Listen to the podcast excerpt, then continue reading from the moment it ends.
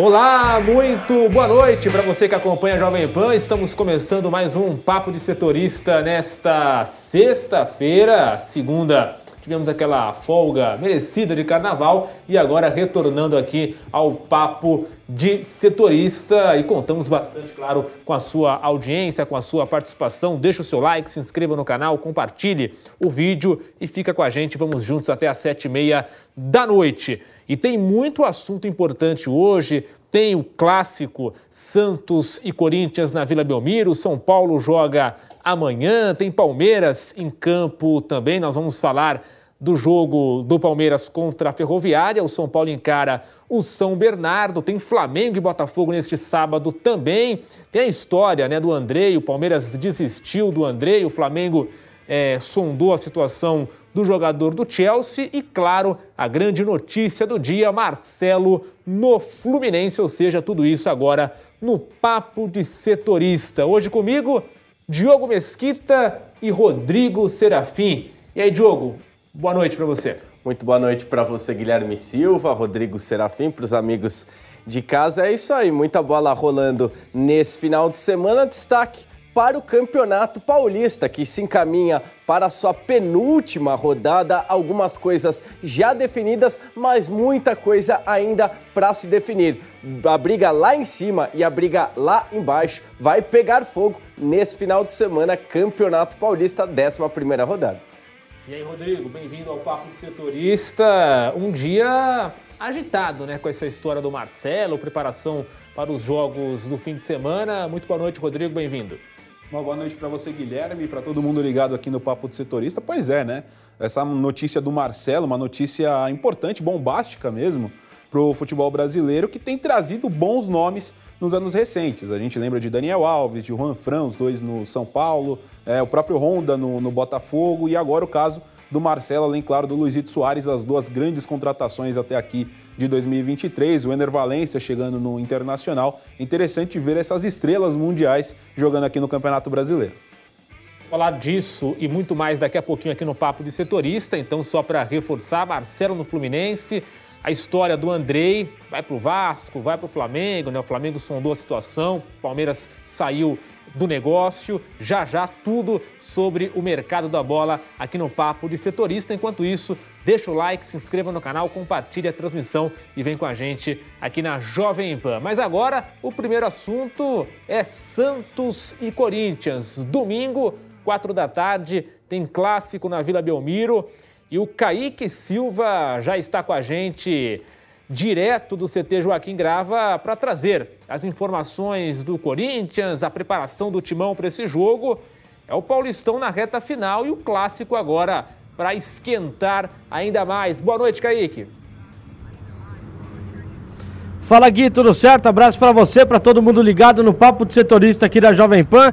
Diogo Mesquita na bancada, Rodrigo Serafim também. E a gente aqui da porta do CT trazendo as últimas informações. Corinthians treinou por aqui no período da manhã, fez um trabalho, um penúltimo trabalho com o técnico Fernando Lázaro e retorna amanhã pela manhã aqui no CT Joaquim Grava, no mesmo horário. O treino deve acabar no mesmo horário que o Camisa 10 aqui da Jovem Pan, aproveitando né, para poder fazer o convite. E a gente estará aqui direto do CT Joaquim Grava também trazendo as últimas novidades. Quem sabe a lista de relacionados atualizada do time do Corinthians. E o Corinthians fez um treino hoje pela manhã, como eu disse há pouco, e tem uma novidade que pode pintar na lista dos relacionados alguns garotos da base. Corinthians hoje treinou com o goleiro Cauê, né, um dos goleiros principais do Corinthians nessa categoria de base, foi titular inclusive na Copa São Paulo de Futebol Júnior.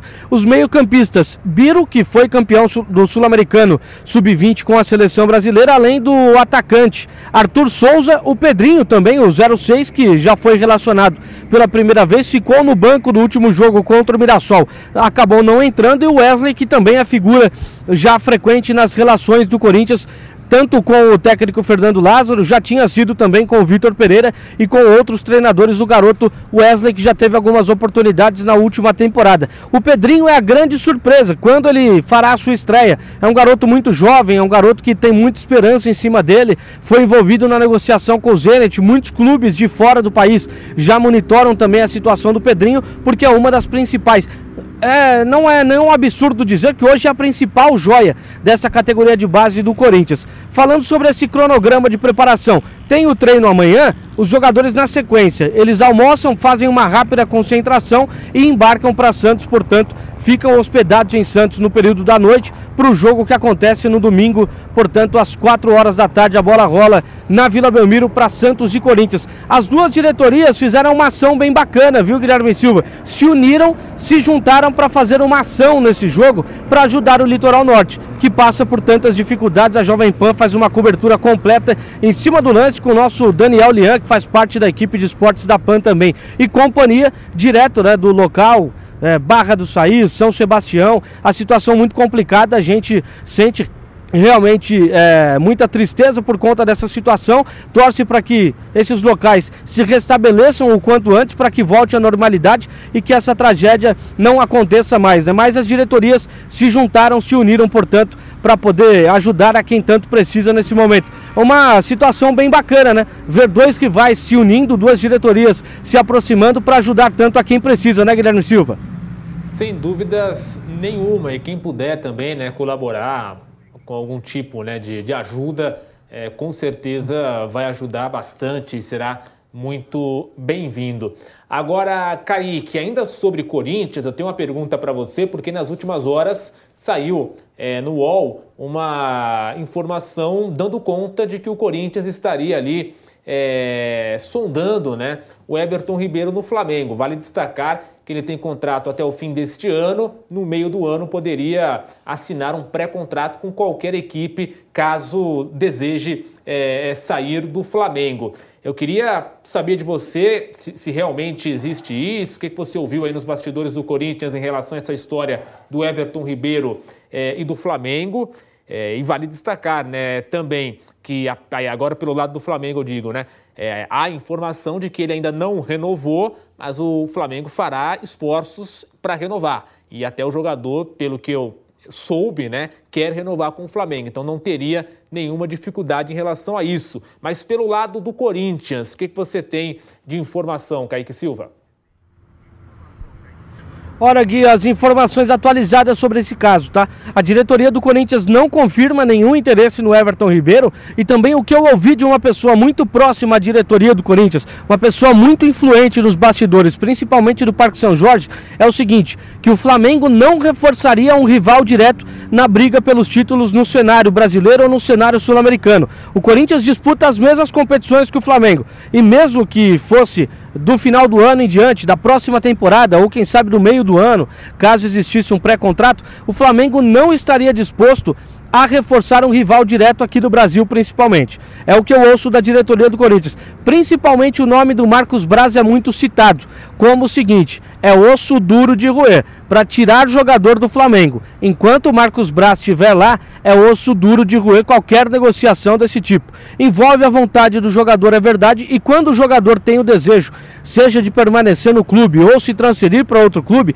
a gente sabe que muito provavelmente os dois clubes envolvidos na negociação, eles fazem ali um acordo. Mas como você bem adiantou, o Everton Ribeiro tem a vontade de permanecer no Flamengo onde ele está há tantos anos, onde ele já construiu uma idolatria, onde ele conquistou tantos títulos, então é muito difícil que essa negociação aconteça. A diretoria do Corinthians, inclusive, como eu já disse no começo, não confirma qualquer interesse ou qualquer negociação no Everton Ribeiro. Mas tem aquela velha frase que eu já ouvi muitas vezes dos diretores do Corinthians: todo grande jogador e todo jogador de qualidade interessa ao clube. Mas dessa vez a negociação, nenhuma negociação, nenhum princípio de conversa é confirmado pelos lados do CT Joaquim Grava ou até mesmo do Parque São Jorge. Gui.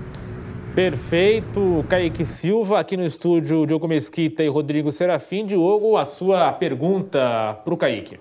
Muito boa noite para você, Kaique Silva. A gente tem algumas perguntas aqui para você, mas seguindo na onda do, do Guilherme, vamos entrar em mercado. Então, a gente queria saber então sobre o Christian Barleta, ele que tem sido um dos principais destaques dessa campanha excelente do São Bernardo. São Bernardo tem a segunda melhor campanha desse Paulistão, atrás apenas do Palmeiras, superior à do Corinthians. Inclusive, o Christian Barleta é um dos principais, se não o principal nome é, dessa campanha excelente do São Bernardo. O Corinthians demonstra interesse, já teria até estreitado aí as conversas. Eu queria saber de você em que pé está essa negociação, se ela existe e se ela está próxima, como tem saído aí na mídia.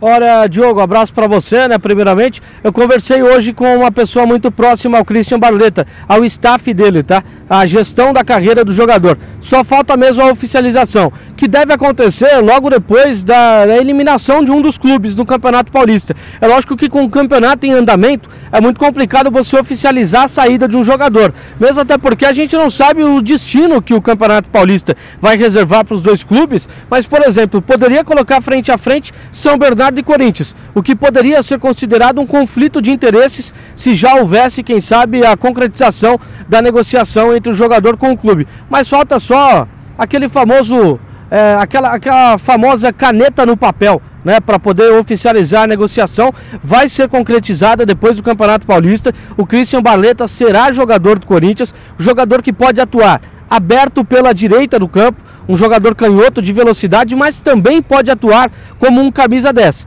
Diferente da função que faz o Renato Augusto, vindo buscar a bola na defesa, carregando ela até o ataque, mas poderia ser uma opção para poder suprir essa necessidade do meio de campo do Corinthians na ausência do Renato Augusto. Tanto se fala da Renato dependência. Christian Barleta não seria o nome ideal, com as mesmas características, mas pode preencher a mesma faixa do meio de campo. Ele será jogador do Corinthians após o Campeonato Paulista. Isso está muito certo. A família dele está muito feliz já com o desfecho da negociação. Inclusive, ele tem familiares corintianos assumidos. A irmã dele é corintiana assumida nas redes sociais. Tem fotos com a camisa do Corinthians, tem é, postagens com o hino do clube. Apesar dele ter a família morando em Curitiba, tem grande parte da família que é inclusive torcedora do Corinthians. O que ajudou, né? A negociação ser feita porque a concorrência era grande. Aqui em São Paulo, eu disse na última semana, no último papo de setorista, que a negociação ela estava em três clubes paulistas: o São Paulo, o Santos e o Corinthians. O projeto, a proposta,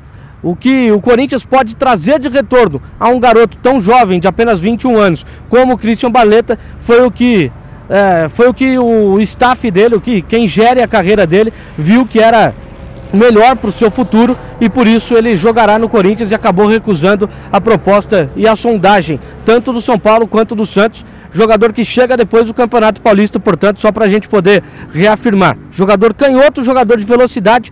Muita gente que cobra o dia a dia do Corinthians fala que a característica é muito semelhante ao do Gabriel Pereira, que saiu recentemente do Corinthians e foi ao futebol norte-americano. Quem sabe o Corinthians trazendo um jovem de grande valor e grande potencial que fez um grande campeonato paulista. Tá certo, Kaique Silva. E aí, Rodrigo, a sua pergunta para o Kaique, direto do CT Joaquim Grava. Domingo tem Santos e Corinthians. Fala, Rodrigo. Uma boa noite para o Kaique Silva. Eu queria saber com relação à parte de campo, porque é, no começo dessa temporada o Fausto Vera teve uma lesão ainda na estreia no jogo na derrota para o Red Bull Bragantino é, pelo placar de 1 a 0 e o Rony entrou muito bem. O Rony que tinha pouco espaço na, na equipe, no ano passado teve muitos problemas é, para poder se firmar como opção mesmo para o técnico Vitor Pereira ou para técnicos anteriores do Corinthians. E neste ano de 2023 ele vem muito bem, sobretudo nesse esquema que o, o Fernando Lázaro tem utilizado, com o Renato Augusto um pouquinho mais pelo lado esquerdo, é, Juliano ou mesmo do Queiroz pelo lado direito, mais à frente ali com uma espécie de enganche o Watson, e aí fazendo essa primeira contenção o, o Rony. É, você vê essa disputa em aberto? Você acha que o Fausto Vera é, vai ser titular domingo na, na Vila Belmiro ou pro mata-mata logo de cara do Campeonato Paulista? Ou você acha que o Rony vai ter mais sequência? O que, que você sente aí no, no Corinthians com relação a essa disputa? Fala Rodrigo, tudo certo? Abraço para você. É, e é o seguinte, a negociação, a, a, disputa ali do meio de campo vai ser uma, uma, uma, disputa nada fácil, né? É a dor de cabeça que, na verdade, todo treinador gostaria de ter. Mas é uma disputa que vai ser bastante acirrada. Não é nenhum absurdo dizer hoje, 24 de fevereiro de 2023, que o Corinthians tem duas posições que hoje tem jogadores que são surpresas ali como titulares, firmados no meio de campo e também na zaga. O Bruno Mendes no lugar do Balbuena e o Rony no lugar do Fausto Vera. Perdeu espaço pela lesão, é verdade, o Fausto Vera, e também não voltou às suas melhores condições físicas. Mas o Rony chegou no time titular do Corinthians pedindo passagem. Faz uma grande temporada e conseguiu um acerto desde o jogo contra o Palmeiras, uma estrutura de meio de campo que permite o Corinthians nem jogar com dois volantes de origem. Jogar com o Rony, aquele cão de guarda, aquele homem marcador, primeiro volante, e o Juliano fazendo, às vezes, da marcação ao lado dele e também ajudando na criação, não deixando sobrecarregar tudo apenas no Renato Augusto. O time rendeu, rendeu contra o Palmeiras, fez uma grande partida, rendeu contra o Mirassol, outra grande partida e um resultado elástico. Então não é absurdo nenhum dizer que hoje o Rony é titular do Corinthians no meio de campo e o Bruno Mendes é titular na zaga. Eu não gosto muito quando o treinador vai para a coletiva e acontece com o Fernando Lázaro e ele fala o seguinte: hoje a gente não tem 11 titulares, a gente tem um elenco todo. Na verdade, o, o, torcedor ele gosta de saber qual é o time titular, né? qual é o time que hoje estaria pronto para grandes jogos. E, por exemplo, esse clássico no domingo eu não tenho.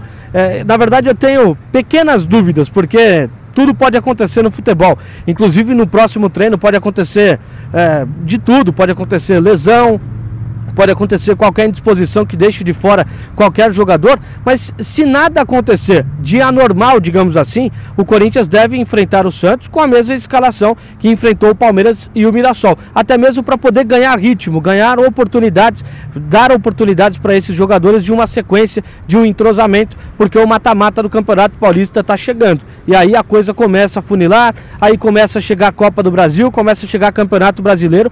Hoje o Fausto Vera vai ter que aguardar um pouco mais no banco de reservas, porque o Rony ganhou essa posição merecidamente atuando nas partidas que o argentino ficou de fora, viu, Rodrigo? Perfeito. Kaique, da nossa parte aqui, é, tá perfeito, né? Agora, você tem mais alguma informação ou é até amanhã?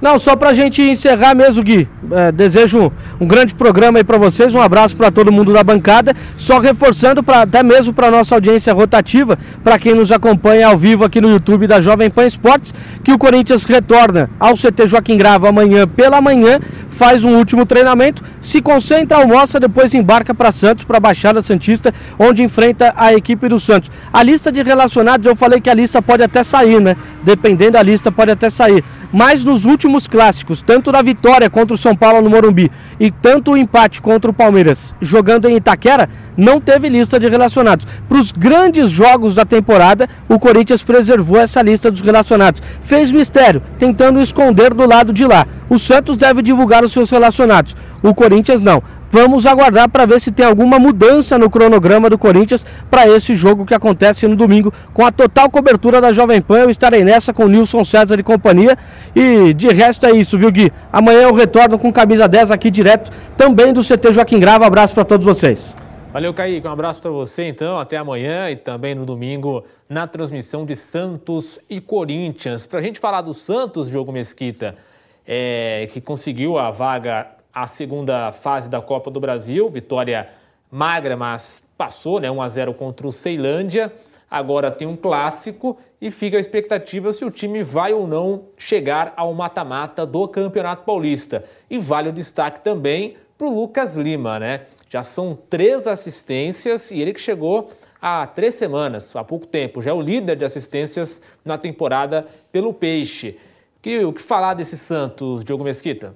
É isso aí, Guilherme Silva. O Santos vem, se não animando o seu torcedor, pelo menos vem despreocupando um pouco o torcedor Santista. Até a metade do campeonato paulista era aquela tensão, talvez até uma luta contra o rebaixamento. Agora, o rebaixamento já foi colocado de lado, já não é uma hipótese mais nem matemática, e agora o Santos tem até a possibilidade de conseguir a classificação. É lógico que muito ainda precisa ser alcançado por esse time do Santos, está longe do ideal, mas também já está claramente um pouco mais evoluído do que começou no início da temporada. A principal deficiência do time do Santos era claramente a questão de criatividade e intensidade no meio de de campo e o Lucas Lima claramente resolveu um pouquinho essa deficiência do Santos. O jogador chegou naquela questão de contrato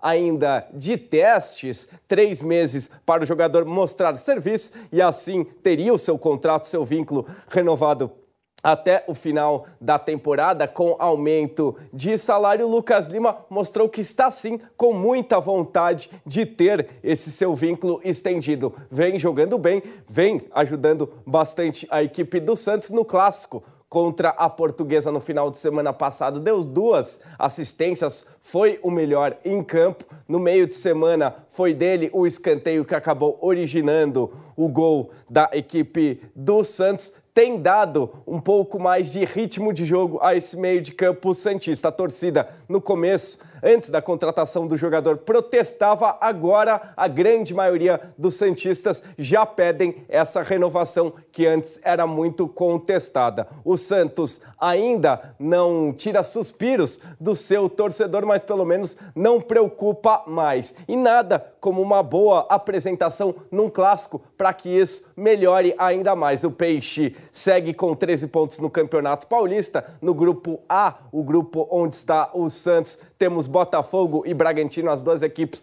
com 14. Então é totalmente plausível uma classificação, o sonho do Santos, mesmo que não merecesse por conta de toda a campanha que tem feito nesse Paulistão. É possível sim a classificação, mas isso passa completamente por uma vitória diante do Corinthians, diante da Vila Belmiro. O Santos vai com tudo, quer a vitória, precisa dela tanto é, para mudar um pouco esse início ruim de Campeonato Paulista, quanto para conseguir essa classificação. Tem desfalque importante na equipe do Santos. O Sandri, ele que sofreu uma pancada é, no rosto na última partida do Campeonato Paulista, no final de semana, diante da Portuguesa, passou por uma cirurgia nasal e maxilar. Ainda seu tempo de volta ainda não foi avaliado, inestimada ainda a volta desse jogador. Um desfalque importante para o meio de campo Santista. O Dodge saiu machucado também contra o Ceilândia na quinta-feira, na vitória diante do time na Copa do Brasil. Ainda não se sabe se o Dodge terá condições de voltar ao time. No meio de campo Santista, o Zanocelo briga por vaga com o Ivonei, isso na posição do Dodge. Rodrigo Fernandes será o titular no lugar do Sandro Santos. Vem com alguns desfalques, mas o resto time completo, Lucas Lima buscando e levando o time do Santos mais uma vez em busca dos três pontos, em busca da classificação. Então fica a expectativa para Santos e Corinthians no próximo domingo, quatro da tarde, com cobertura aqui da Jovem Pan. Você que está com a gente no YouTube, deixa o seu like, clica no joinha, se inscreva no canal, mande sua mensagem, sua pergunta, sua análise, sua corneta. Já já eu vou ler algumas interações no YouTube Jovem Pan Esportes. Então mande sua mensagem, deixa o like e se inscreva no canal. Agora vamos falar de Marcelo. Marcelo no Fluminense deu o que falar pela importância e, claro, né, pela estrela do jogador, um dos maiores campeões é, do futebol mundial, o lateral esquerdo Marcelo, foi anunciado hoje como reforço da equipe do Fluminense. Assina, a princípio, com o contrato até o final de 2024, mas com possibilidade de prorrogação até 2025. Ele que estava livre no mercado depois de ter rescindido com o Olympiacos da Grécia. E aí, Rodrigo, Marcelo no Fluminense o torcedor do, do tricolor carioca, das Laranjeiras, né? É, pode se animar ou tem que ficar com um pé atrás? E aí a gente tem alguns exemplos aí de jogadores que deram certo né, é, na volta né, ao futebol brasileiro e outros que deram errado. Né? É, o que deu errado é que a gente pode citar aqui, por exemplo, o Daniel Alves no São Paulo e outros tantos é, que deram certo. E aí eu posso citar mais perto, por exemplo, é, vários né, nomes que chegaram da Europa ao Flamengo. E aí, Rodrigo Serafim, o que, que você achou dessa história de Marcelo retornando ao Fluminense, ele que foi revelado pelo time carioca?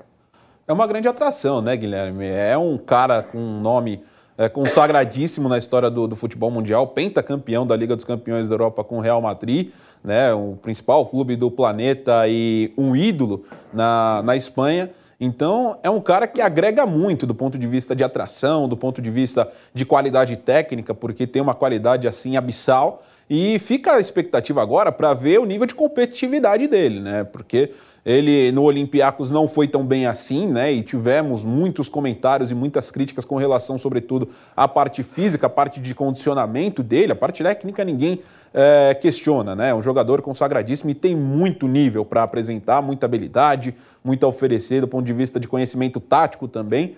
É, mas a parte física acabou ficando um pouquinho é, em segundo plano no Olympiacos e até por isso ele jogou pouco, fez apenas três gols, nenhuma assistência. É, isso em meia temporada, chegou em julho no, no Olympiacos e rescindiu o contrato agora em fevereiro. Né? Então, é você imaginar que ele, em menos de uma temporada, chegou no clube, chegou num projeto e já rescindiu o contrato, é, te faz pensar um pouquinho é, até onde essa parte da competitividade vai atrapalhar o Marcelo. Aqui o futebol brasileiro tem evoluído nesse sentido, tem tido jogos cada vez mais físicos, cada vez mais intensos. Então, é, fica aí o questionamento e também a curiosidade, claro, é, para pensar como ele vai ser encaixado nesse time do Fluminense. Você tem o Jorge, que foi é, contratado para suprir a ausência do Caio Paulista e acabou se machucando. Ele pode ser esse lateral, pode ser também um meio-campista, como muita gente já especulou que ele poderia jogar ainda durante o Real Madrid, justamente pela qualidade de construção por dentro, armando, é, driblando, gerando passes na, na última linha. Então, é uma atração muito legal, um nome muito importante para o futebol brasileiro, mas que eu tenho as minhas dúvidas com relação ao nível de competitividade que ele vai apresentar e, sobretudo, o encaixe que ele vai ter nesse time do Fluminense do Diniz. E aí, Diogo Mesquita, a pergunta que eu te faço é a seguinte: o Marcelo no Fluminense é a maior contratação dos últimos anos do futebol brasileiro, a mais impactante? Vale lembrar, nós tivemos aí a volta do Hulk, agora o Soares, antes né, no Flamengo tivemos o Felipe Luiz retornando também, é, Sidorf no São Paulo, Daniel Alves, enfim, é, é claro, pode, pode ser que eu esteja esquecendo algum outro jogador.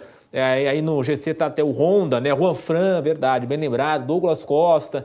Então tivemos algumas contratações aí que chamaram a atenção. E agora o Marcelo no Fluminense. É a maior e a mais impactante ou é exagero falar isso, Diogo?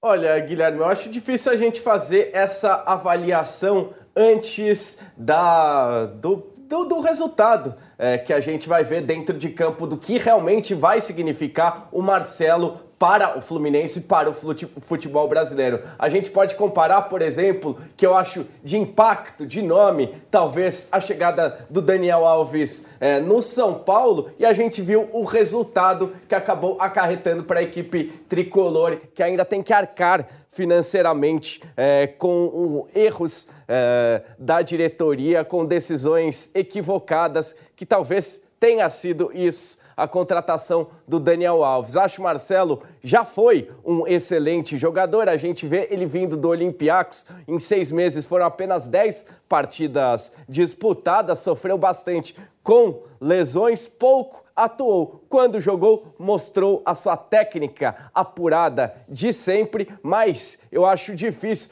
e acho também um pouco curioso que esses jogadores costumam vir para o futebol brasileiro é, sobretudo com contratos de longo prazo. Isso que não acontece no futebol europeu. Um jogador da idade do Marcelo, acima dos seus 37, 38 anos, no futebol europeu, o contrato normalmente é com durabilidade de no máximo um ano. É difícil você confiar num jogador dessa idade por um período muito longo. Por isso, o futebol brasileiro é sempre uma opção para eles. Por aqui, por exemplo, um jogador como Daniel Alves acaba conseguindo um contrato de três anos. O Fluminense faz um contrato de dois anos com o Marcelo, ganhando perto dos 800 mil reais. É coisa que em dois anos dá perto de 20 milhões de reais. Isso é difícil você conseguir é, mensurar isso dentro de campo. O Marcelo vai ter que jogar muito, mas muita bola para conseguir converter esses 20 milhões de reais que o Fluminense vai gastar nele. Por conta disso, não acho que seja uma boa contratação, até pelo nome, até pelo futebol do Marcelo. A gente vê como ele vem do Olympiacos, seis meses, apenas uh, dez partidas disputadas. Vamos ver o que ele vai conseguir fazer em dois anos pelo Fluminense e com quase 20 milhões gastados pelo time de Laranjeiras. O Rodrigo vai falar, mas só um detalhe também, né? O, o Fluminense trouxe antes né, o Guga, que é lateral direito, mas o Diniz começou a utilizá-lo como um lateral esquerdo. Agora o Jorge se machuca, tem a situação do Caio Paulista, que o próprio Rodrigo já também é, é, citou. É, então fica essa dúvida, né? Se o Marcelo vai jogar de fato como lateral esquerdo ou se pode atuar como um volante, como um meia, né? Enfim, e, e, o Jorge, né? Ele sofreu, até foi anunciado, se eu não me engano, hoje pela manhã também, ou ontem, é, uma. Qual foi a lesão mesmo, Luca? Rompeu o ligamento do joelho direito. Então vai ficar fora, vai, passou por cirurgia, vai, vai ficar fora. É, se não passou, vai passar ainda, mas enfim, vai ficar, vai ficar fora um, um tempo muito longo. E agora é a chance do Marcelo, fica a dúvida se vai jogar de fato como lateral esquerdo ou como um volante, um meia, enfim. Diga, Rodrigo. É, exatamente, esses dois pontos. Primeiro, que o Diogo citou com relação à idade, o Marcelo, ao final desse período de, de contrato, que pode se estender até 2025, ele pode ter 37 anos de idade. Ele tem 34, vai fazer 35 agora em maio, então é, é um jogador de idade já mais avançada, sobretudo com relação à média de, de idade do, do futebol brasileiro num, num termo geral. Com relação à função e à posição, é, é, interessante, porque o Marcelo ele é um cara muito inteligente do ponto de vista de movimentação, de leitura de espaço, de construção de jogo, né? Ele foi um construtor é, exuberante no, no, Real Madrid, sempre pisou muito na área para fazer vários gols, gols inclusive de perna direita, em que ele puxa da perna esquerda para dentro e, e finaliza. Então, essa questão da posição ela é muito importante porque o Fernando Diniz é conhecido justamente por trocar muito as posições dos seus atletas. Né? O, você citou o Guga, que virou lateral esquerdo, o Caio Paulista era um atacante quando chegou do Havaí é, ao Fluminense e foi trazido para a lateral. Uh, outros nomes mesmo na, na, equipe do Fluminense, como Iago Felipe, que também foi esse lateral. O Fluminense tem tido problemas com seus laterais do ponto de vista de desfalques e o Fernando Diniz ele também gosta de experimentar bastante. Então, nesse sentido, a contratação do Marcelo pode ser vista até como uma espécie de coringa, né? não necessariamente um, um lateral. Perfeito. E muita gente aqui no chat lembrou outros nomes que eu esqueci que imperdoável. Ronaldo no Corinthians, Ronaldinho Gaúcho no Flamengo. Adriano Imperador. Adriano no Imperador no São Paulo. Atlético Paranaense. Verdade. Então, assim, foram muitos nomes e eu, eu concordo muito com o Diogo. É muito cedo para falar, né? É, porque, querendo ou não, nome não vai é, acho... levantar títulos, né? O cara tem que jogar bem, tem que mostrar que ainda está ali. No auge não está, senão não estaria retornando ao Brasil. Yeah. Mas que está no mínimo de um futebol competitivo no Brasil, né? E Guilherme, acho que acima de tudo também a gente precisa pensar na questão econômica, na questão financeira. Acho que isso precisa ser pesado bastante Sim. na balança, porque o futebol, logicamente, precisa ser visado, os títulos, as conquistas, o encaixe do jogador, mas a gente tem que considerar que ao final de dois anos serão quase 20 milhões é, de reais que o Fluminense vai gastar com o jogador. Então, essa é a conta, essa é a matemática. O Marcelo, agora, com seus 34 anos, tendo jogado seis, é, 10 partidas em seis meses, ele vale 20 milhões de reais para o futebol brasileiro, que a gente sabe é, que não anda lá bem das pernas, a gente sabe das questões do Fluminense, que economicamente também não é hoje das equipes. Uh, mais louváveis do futebol brasileiro, ele tem essa grana para gastar com o Marcelo, a gente vê o exemplo do que aconteceu com o São Paulo, repito, e o Daniel Alves. É o maior exemplo, né? Você que está com a gente no YouTube, deixa o seu like, clica no joinha, o torcedor acompanhando o papo de setorista, clica no joinha, deixa o seu like, se inscreva no canal, compartilhe também a nossa transmissão e mande sua mensagem. Eu vou ler aqui algumas mensagens antes da gente mudar é, é, de assunto. Está aqui o canal Máquina Verde, né? Palmeirense com a gente. Também por aqui o Rafael Radak. é, ele disse que o Marcelo tem 34 anos, né? É, também aqui o Xande Almeida acompanhando. Maior contratação de um jogador da Europa para o futebol brasileiro foi o Ronaldo Fenômeno no Corinthians. A opinião dele por aqui. O Jairo comenta sobre o Ronaldo e o Ronaldinho Gaúcho. O Valbert Oliveira é, disse o seguinte: para mim, é, vale a pena. Pior foi o Jorge que eles contrataram. então Mas tá aí uma corneta, né? A questão do, do Ronaldo é, ele não veio diretamente do futebol europeu, isso porque ele já tinha acabado, rescindido seu contrato com o Milan, o acordo já estava, já tinha sido finalizado, ele treinava há alguns meses, inclusive no Flamengo. Não acertou com o Flamengo, acabou acertando sem ter contrato nenhum, acertou com o Corinthians, mas não veio do futebol europeu, não acertou de um clube europeu com um clube brasileiro. Tá aqui o Sidney Gomes também com a gente, o Júnior Alves, o Cássio Souza, toda a galera aqui no YouTube da Jovem Pan. Continue mandando sua mensagem e deixando o like no vídeo. Agora, para falar do Palmeiras, que joga no domingo contra a Ferroviária. O Palmeiras é, nadando de braçada no Campeonato Paulista. Já vive até expectativa em relação ao cenário é, brasileiro por conta da crise no Flamengo e do Atlético Mineiro, que também é, é, não é um time neste momento confiável, né? A equipe mineira. Então o Palmeiras está nadando de braçada no futebol paulista e tende a voar também no Brasileirão, no, no futebol brasileiro como um todo. As informações do Palmeiras com ele, Pedro Marques. Meus amigos do Papo de Setorista da Jovem Pan, um forte abraço a todos. Nós estamos aqui no gramado do Allianz Parque para falar desse Palmeiras, o único time invicto do Campeonato Paulista, até o momento com a melhor campanha geral, e isso é muito importante. Dá a vantagem para o Palmeiras do Abel Ferreira decidir os jogos da fase eliminatória aqui nesse palco, na Casa Alviverde, que é um trunfo. Palmeiras que não perde aqui por qualquer campeonato há 19 jogos, são 19 partidas de invencibilidade pelo Paulistão, 16 jogos sem saber o que é derrota. Então, a gente vai ter o Palmeiras, pelo menos por enquanto, no cenário atual, o Palmeiras se conseguir manter essa primeira campanha, essa melhor campanha geral, vai disputar os jogos da fase mata-mata do Paulista aqui no Allianz Parque. Por falar em Abel Ferreira, centésima vitória dele como comandante do Verdão à beira do gramado, uma marca importante para o técnico português, o trabalho mais longevo do Brasil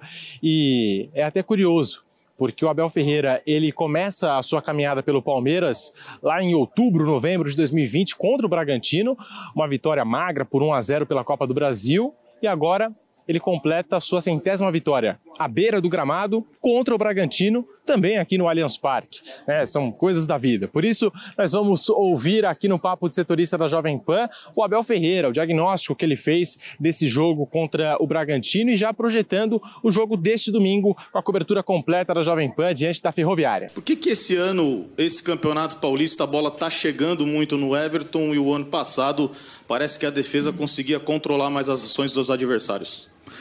Não sei, não sei, não sei dizer. Vocês são peritos em encontrar coisas negativas. Eu prefiro valorizar um dos melhores guarda-redes do mundo que tenho. Um, prefiro valorizar uma, uma grande defesa que eu tenho, uma linha de quatro espetacular.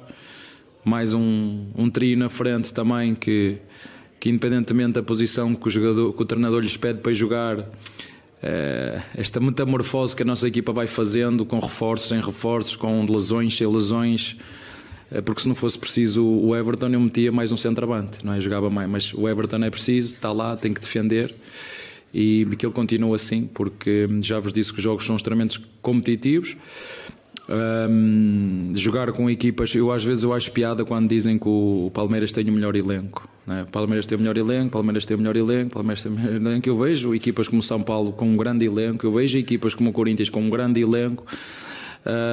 E eu vejo o, o, o Bragantino muito bem. Se, se, esta equipa de Bragantino jogar todos os jogos assim, já vos disse várias vezes aqui, o que eu noto é que quando as equipas jogam contra nós, vêm com tudo. Com tudo, com tudo. É isso que eu noto com todas elas.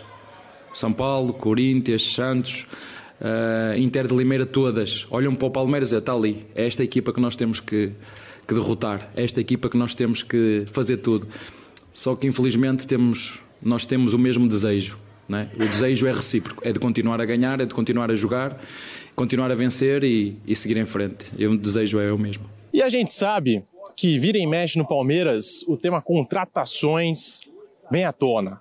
Não tem jeito, torcedor cobra, a diretoria se esforça, o Palmeiras que perdeu Gustavo Scarpa, Danilo, e aí quando você perde dois jogadores desse calibre, dois jogadores que foram importantíssimos na conquista do último Campeonato Brasileiro, Palmeiras atual campeão paulista, Palmeiras que precisa sempre de atletas gabaritados no seu elenco e não movimenta o mercado desde 2015, quando nasceu a parceria com o atual patrocinador e presidente do clube, por isso até o torcedor fica ansioso, querendo saber das movimentações. Tem o Andrei, muito se fala sobre o Andrei, jogador revelado pelo Vasco, Chelsea, e tá aí nessa nesse vai, vem, não vem, não vem pro Palmeiras, essa questão toda.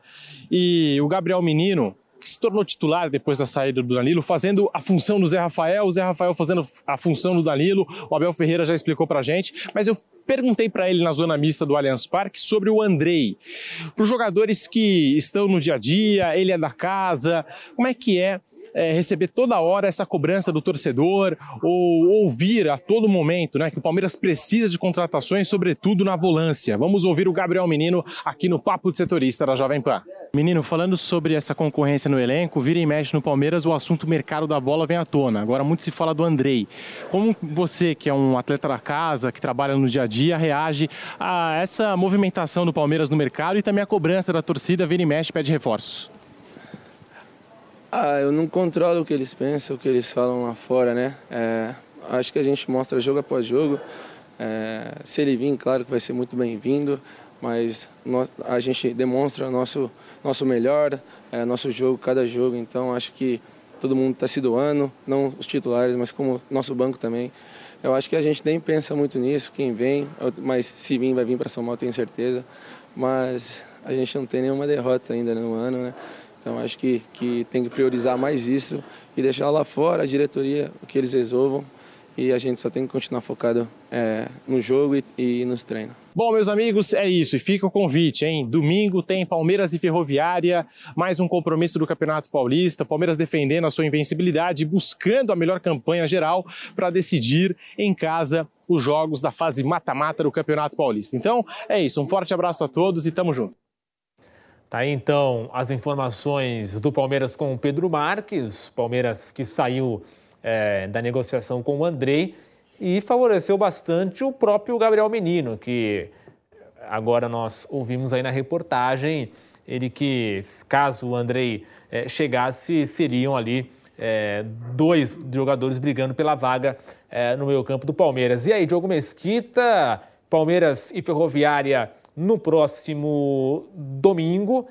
E é o Palmeiras que realmente chama atenção pelo futebol que joga, pela consistência, né? É um time muito difícil de ser batido, então você é, coloca ali, por exemplo, num campeonato de longo prazo, né? De, de longo tiro, é, você coloca o Palmeiras como, no mínimo, um dos favoritos, um dos dois, três ali, daquele topo, né? Porque é um time que vai perder muito pouco, então, é, consequentemente, tende a, a estar é, no topo da tabela. É realmente um Palmeiras que o torcedor confia bastante, Diogo.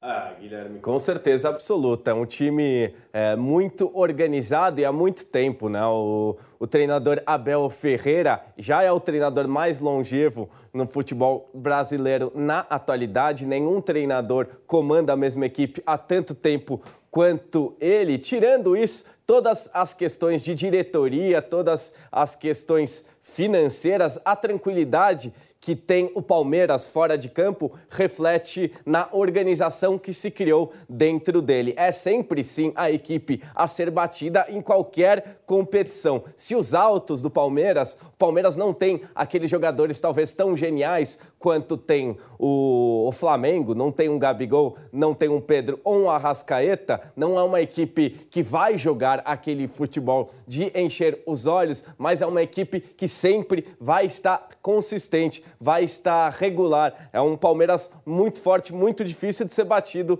como você falou. No Campeonato Paulista é mais uma vez favoritíssima ao título e acho que tem tudo para levantar mais uma taça. O Palmeiras, a gente sabe que vem usando essa competição para fazer alguns testes, tem achado opções dentro do seu próprio elenco, mas acho sim que precisa ir ao mercado. É, saídas de jogadores como o Gustavo Scarpa e também como o Danilo são difíceis de serem repostas. E acho que o Palmeiras tem condições financeiras e deveria olhar mais é, para esses setores de meio de campo. Acho que até por conta Uh, por méritos do próprio Danilo, ele se fez muito importante nessa posição. O Palmeiras precisa sim repor. O Andrei parece que já é figurinha fora desse baralho do Palmeiras. O Palmeiras vai achar com dificuldade uma reposição para essa posição. E acho que o Palmeiras, se quiser continuar competitivo dessa forma, acho importantíssimo olhar mais para o mercado e tentar se reforçar para continuar com essa força no cenário tanto paulista quanto nacional.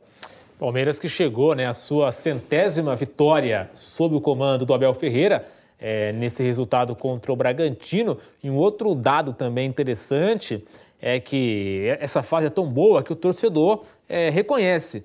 É, no último ano aí de, de maio de 2022 até agora, né? É, o Allianz Parque tem ali uma média de mais de 30 mil torcedores no mínimo, né? Então, quer dizer, é, todo jogo ali você tem o torcedor comparecendo, seja jogo clássico contra o Corinthians ou seja jogo é, contra a Ferroviária. Então, quer dizer, o, o torcedor também corresponde a essa boa fase do time em campo. E aí, Rodrigo, esse Palmeiras e também agora saindo, desistindo uh, do negócio com o Andrei, e particularmente eu achei muito certo o Palmeiras ter saído dessa negociação porque, assim, é, o que o Chelsea queria era uma, uma negociação que só iria favorecer o clube e o jogador. E o Palmeiras ia servir ali como uma barriga de aluguel, literalmente, né? Ah, eu te empresto e na hora que eu quiser eu pego de volta. Assim, completamente inviável e o Palmeiras, e assim como outros times é, grandes do futebol brasileiro, é, como Flamengo, como Atlético Mineiro, que nesse momento vivem ali condições financeiras melhores, né, não podem se humilhar tanto por um jogador, seja ele é, é quem for. Então, achei muito certo o Palmeiras ter saído, porque é, o Chelsea queria que o Palmeiras passasse por uma humilhação. Essa era a verdade. E o futebol brasileiro, por todos os problemas que tem, né? é, não precisa, eu repito, né, é, principalmente Palmeiras, Flamengo e, e, Atlético Mineiro neste momento, não precisam passar por tamanha humilhação que o Chelsea queria é, submeter o Palmeiras. E aí, Rodrigo Serafim? É, começando por esse ponto do Andrei Santos, eu concordo em gênero número e grau com você, é, até porque o Andrei era uma oportunidade de mercado, era ali um jovem prospecto que vai para o futebol europeu e vai passar bons anos no futebol europeu, porque é muito acima da média, é um valor generacional que o Vasco da Gama revelou. E ali na oportunidade, por conta da questão do visto de trabalho, que surgiu como opção para o Palmeiras. Mas o Chelsea ele colocou é, algumas condições que deixavam completamente viável para o Palmeiras fechar esse negócio. Por exemplo, querer voltar o, o, o, jogador no meio do ano, no início da pré-temporada, é, com, com, com, o clube inglês. Ele não ia jogar as principais competições do Palmeiras no ano, ia jogar 10 rodadas do Brasileiro no máximo, ia jogar pouco da Copa do Brasil, ia jogar só a fase de grupos da Libertadores. Não é vantajoso para o Palmeiras, ia ter descompensação financeira também. Então, é, era uma oportunidade de mercado, mas que não deu certo, não fechou. E isso acontece, faz parte do, do mercado da bola. O Palmeiras, ele precisa contratar, né? E aí entrando já na parte é, do Palmeiras em 2023. No Allianz Parque, o time não perde desde o dia 2 de julho do ano passado, quando perdeu para o Atlético Paranaense pelo Campeonato Brasileiro. São 18 jogos, 19 jogos desde então. E o Palmeiras não é derrotado em sua casa, ainda não perdeu em 2023. São números muito bons de uma equipe que é muito competitiva, mas que tem alguns pontos a serem acertados, sobretudo é, no meio de campo. O Danilo era um cara que trazia muito dinamismo, muita qualidade técnica no meio campo do Palmeiras e que pisava muito bem na área. O Gabriel Menino e o Zé Rafael não têm essa característica. O Gabriel Menino é um jogador que distribui mais o, o, o jogo, enquanto o Zé Rafael é um cara de muita intensidade, de muita força física. Então, esse cara do dinamismo, de uma tabela, é, de uma projeção dentro da área, é, lendo melhor o espaço, como era o Danilo, o Palmeiras ele ainda não conseguiu é, encontrar, por mais que tenha adaptado a sua equipe para seguir jogando e seguir vencendo sem o Danilo. Eu acho que vale a pena buscar um cara com, era, com essa característica. Agora, com relação ao Gustavo Scarpa, né, o Rafael Veiga ele assumiu um papel muito importante do, do Scarpa, é, que é justamente a bola parada. E o Rafael Veiga tem cinco assistências nesse Campeonato Paulista, é o líder é, de assistência do, do Paulistão e tem feito uma dupla muito importante com o Rony. O, o Palmeiras, ano passado, teve na, no combo Scarpa e dupla de zagueiros, o Gustavo Gomes e o Murilo, uma arma que nenhum outro time no Brasil tinha, que era uma bola parada muito forte, que fazia muitos gols e que deixava o Palmeiras muito confortável nas partidas. É, sem o Scarpa, presumia-se que essa bola parada ia ter é, uma dificuldade maior. E o Veiga entrou, assumiu e tem feito muito bem esse papel. Tanto que dos cinco gols do Rony no, no Campeonato Paulista, os últimos quatro foram marcados de cabeça. Então é, é um ponto que o Palmeiras tem se acertado e que tem mantido o Palmeiras com uma gordura, com uma vantagem com relação aos seus principais concorrentes aqui no, no futebol brasileiro. Mas isso não significa que tudo esteja tranquilo ou garantido para o Palmeiras. É preciso comprar e é preciso trazer mais qualidade para o elenco do Abel Ferreira.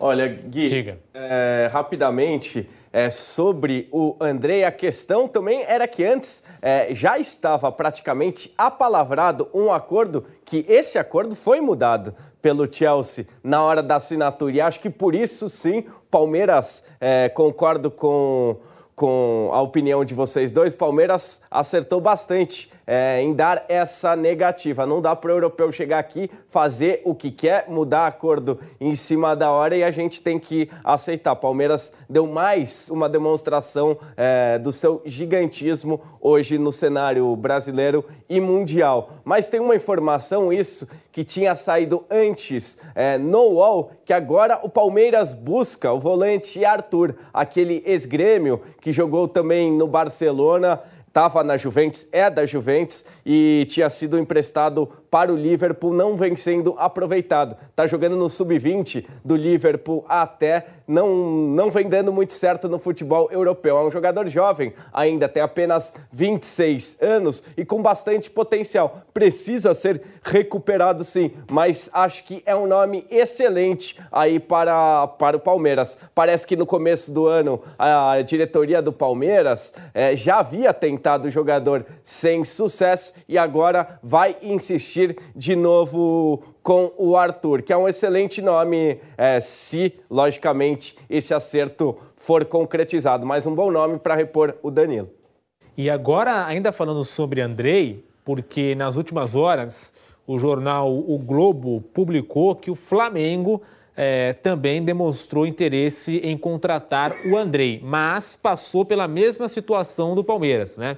É, o modelo ah, da negociação não agradou o Flamengo. É, então, é, esse interesse foi brecado, digamos assim. O, o Flamengo demonstrou é, que tinha é, essa vontade de contratar o jogador, de trazer o jogador também para o Brasil, mas parou nessa possibilidade, digamos assim, que não agrada aos clubes brasileiros. E agora tudo indica que o Vasco vai, vai aceitar essas condições. Claro, nós temos que também colocar na balança a diferença, com todo o respeito neste momento, entre Flamengo, entre é, Flamengo e Palmeiras e, e Vasco, né? Então, é, nesse momento, Flamengo e Palmeiras estão de um lado, o Vasco está do outro. Então, o que não agrada a Flamengo e Palmeiras pode agradar ao Vasco pela situação atual do clube, né? Não estou dizendo a história, estou dizendo pela, pela situação atual do clube é, é Cruz Maltino. Então, o Andrei é, também ali é, foi ali sondado é, pelo Flamengo. Existe também até a questão do. Por ele ter sido formado e ter jogado bastante tempo no Vasco, essa questão de adaptação, que por um período muito curto, essa adaptação poderia ser um empecilho. Talvez no Vasco essa adaptação não seja necessária. Ele já conhece, já jogou ali. Lógico, o Vasco hoje, infelizmente, é, tem menos opções do que Palmeiras e Flamengo. Isso é sim uma verdade, mas por essa questão é, de ser um jogador formado e que conhece muito bem o Vasco e vice-versa, talvez essa questão de adaptação não seja um empecilho para a chegada do Andrei no Vasco. Você que está com a gente no YouTube, deixa o seu like, clica no joinha, galera conosco, se inscreva no canal. E agora vamos falar então de Flamengo e Botafogo. Amanhã, é, 18 horas, no Mané Garrincha, em Brasília, tem o clássico Flamengo e Botafogo. E o Flamengo vai com o time reserva mais uma vez. O técnico Vitor Pereira poupando jogadores, porque o foco da equipe agora é na Recopa Sul-Americana, terça-feira, o jogo contra o Independente Del Vale. Na ida, o Flamengo perdeu por 1 a 0 no Equador e agora precisa reverter a desvantagem no Maracanã. Então, terça-feira, 9h30, aí sim o Flamengo com o time titular. Fica também a dúvida, né, se o Vitor Pereira vai mudar ainda mais o Flamengo, se vai qual time, né, neste momento seria o titular na cabeça do técnico português, se vai jogar, por exemplo, com quarteto, se vai tirar o Everton Ribeiro, é, a condição de jogo também do, do Gerson, se joga o Gerson, se joga o Vidal, enfim, o Flamengo é, tem muitas dúvidas, dúvidas até em relação ao time titular é, para jogar na próxima terça-feira. Mas para amanhã, clássico, é, time reserva e muitos garotos da base. É, de reservas, que eu me lembro aqui, vai ter o Marinho, o Everton Cebolinha, o Rodrigo Caio e o Pablo e o Mateuzinho. Acho que são só esses jogadores reservas. Né? No restante, só é, é, jogadores da base. Então, realmente, o Flamengo abrindo mão, neste momento, claro, do campeonato carioca, focando no campeonato da Recopa Sul-Americana. Então, o Flamengo vai com Matheus Cunha Rodrigo Caio, Pablo e Cleiton, aí Mateuzinho, Igor Jesus, Eric Pugar e o Matheus Gonçalves, no ataque Cebolinha, Marinho e Mateuzão. Então esse seria o provável Flamengo, Rodrigo. Pois é, um sistema com três zagueiros, né? Isso sistema é com três zagueiros. Lembrado, mudando aí do ah, esquema. E o Vitor Pereira, em algumas situações no ano passado, já com o Corinthians, sobretudo em situações de trocas por desfalques, por lesões, ele mudou o sistema para três zagueiros, é algo que ele faz de forma até é, um pouco corriqueira. E aí é, fica a pergunta e fica a dúvida com relação ao jogo da terça-feira. O Flamengo ele mostrou muitos problemas do ponto de vista de controle da partida, de abrir espaço na, na defesa do Del Valle e tem tido nos principais jogos do ano uh, essa frente da defesa, essa linha de, de dois volantes ali à frente dos dois zagueiros, muito problemática, com muitos espaços, com uma transição defensiva bastante lenta, né? E, e isso gera muitas dúvidas no, no, no torcedor com relação a como vai se comportar o Flamengo no Maracanã, precisando partir para cima, precisando alugar o campo de ataque e pressionar o time do, do Del Valle, como é que vai ser na volta, na hora do contra-ataque do time equatoriano, é, para essa recomposição do Flamengo. Eu imagino que o Vitor Pereira esteja pensando, esteja é, formulando uma tese de talvez usar três zagueiros, se não já contra o Del Valle, mais à frente no, no campeonato e na, na temporada do Flamengo. É, o Paulo Souza tentou também jogar com, com três zagueiros, né? Enfim, é, é, o time do Flamengo atualmente não está jogando bem e cabe, claro, é, é, testes, né? A grande questão, Diogo, é que, não, não por culpa do Vitor Pereira, mas o calendário é apertado e ele já chegou com decisões, né? É Supercopa, Mundial, Recopa e agora Campeonato Carioca. Querendo ou não, não pode nem pensar em perder o Campeonato Carioca.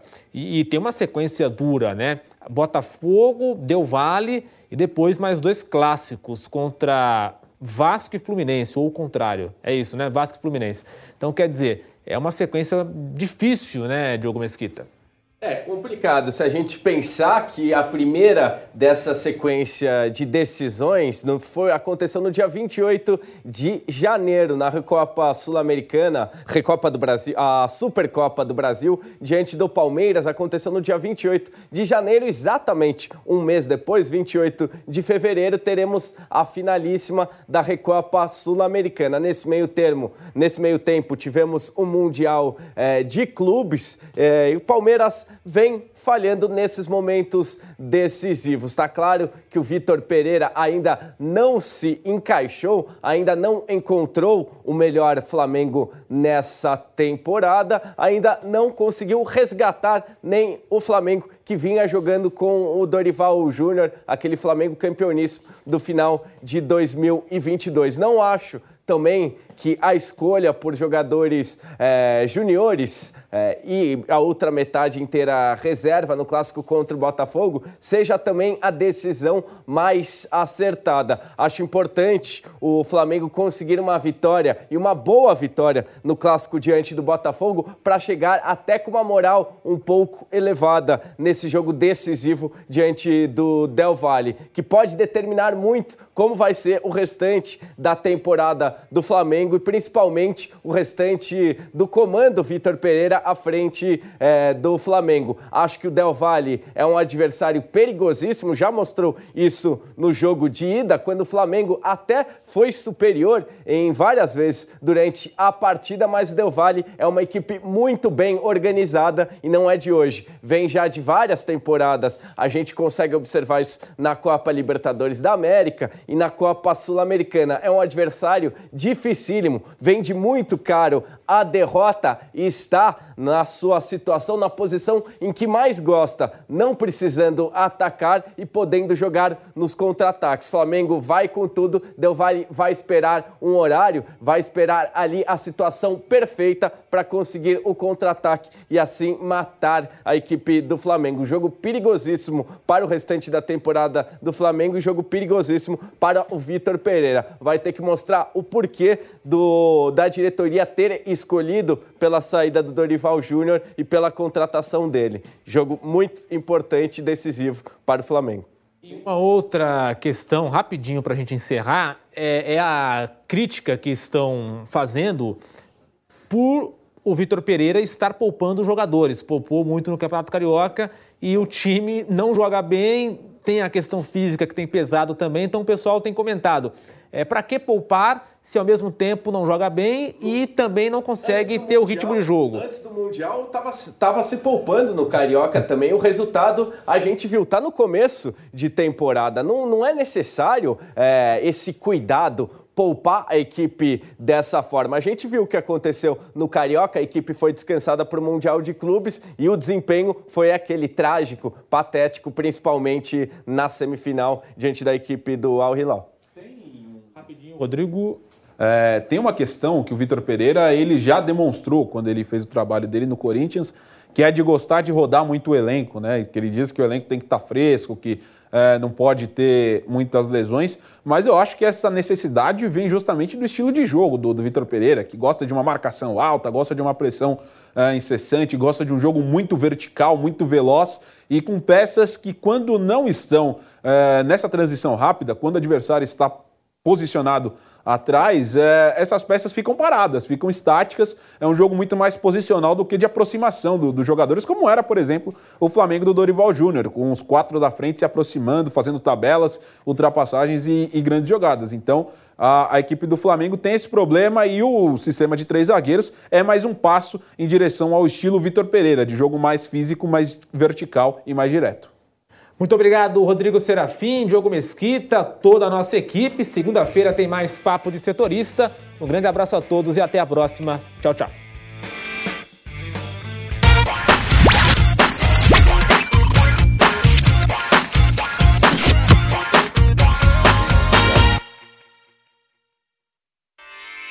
Realização Jovem Pan News.